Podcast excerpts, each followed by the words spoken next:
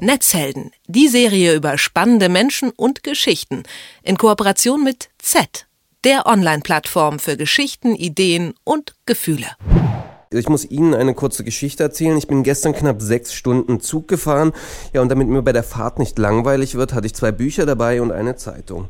Und kurz nachdem ich eingestiegen bin, wollte ich nur noch kurz eine Mail schreiben und habe dann auch noch ein paar Nachrichten per WhatsApp bekommen und beantwortet. Dann habe ich halt während der Fahrt nochmal bei Twitter geschaut, kurz bei Instagram ein paar Bilder angesehen, einen Podcast angehört, ja, und noch Nachrichten online gelesen. Ja, und das Ende vom Lied, relativ schnell war die Zugfahrt vorbei und ich habe die Bücher noch nicht mal ausgepackt. Gina Schad von Z kennt vielleicht ähnliche Momente. Sie hat für Z aufgeschrieben, wie man eine Auszeit vom Smartphone einhalten kann. Hallo Gina. Hallo.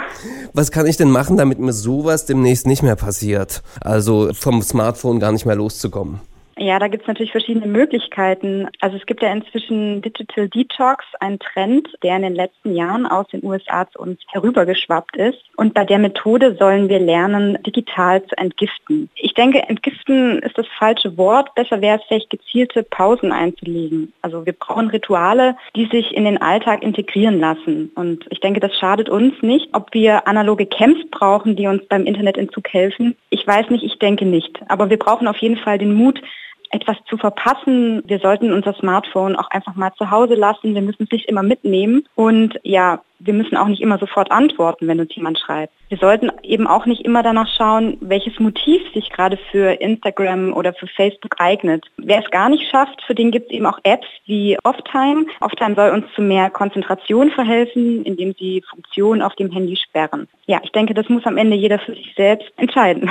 Du hast es gerade schon angesprochen. Ich kenne das. Wenn ich mein Handy mal zur Seite lege, habe ich immer Angst, dass mich da A, noch jemand anrufen kann oder dass ich einfach was verpasse. Was könnte ich machen, damit ich ein bisschen beruhigter daran gehe? Also vielleicht für, für mich selbst.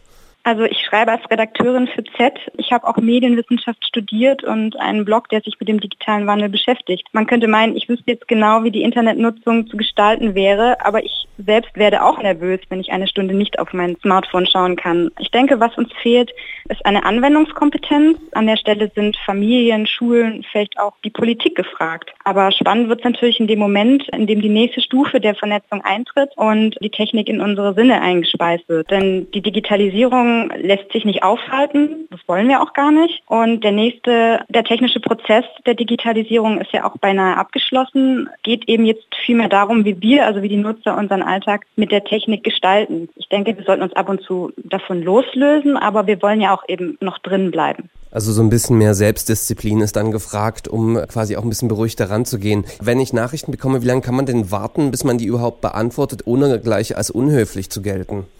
Ich denke, das muss man abwägen. Also man muss überhaupt nicht antworten. Ich denke, wir können uns da schon auch mal ruhig einen Tag Zeit lassen.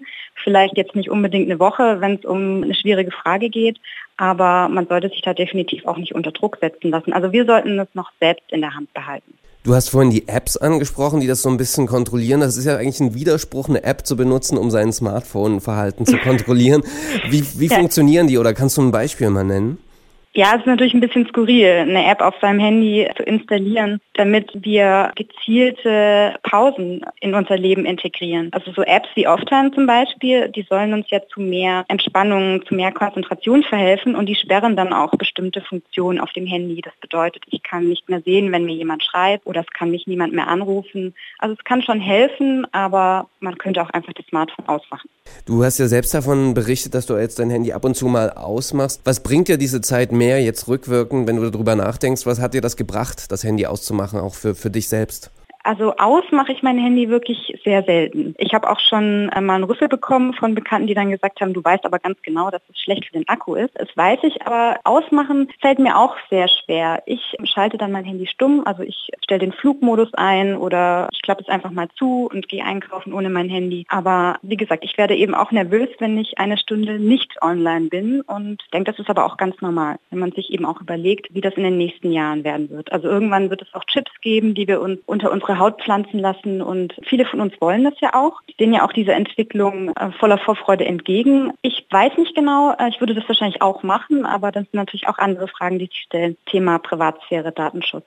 Gina Schad von Z war das über Methoden, wie man sich bewusst eine Auszeit vom Smartphone nehmen kann. Vielen Dank für das Gespräch. Danke. Netzhelden, die Serie über spannende Menschen und Geschichten in Kooperation mit Z der Online-Plattform für Geschichten, Ideen und Gefühle.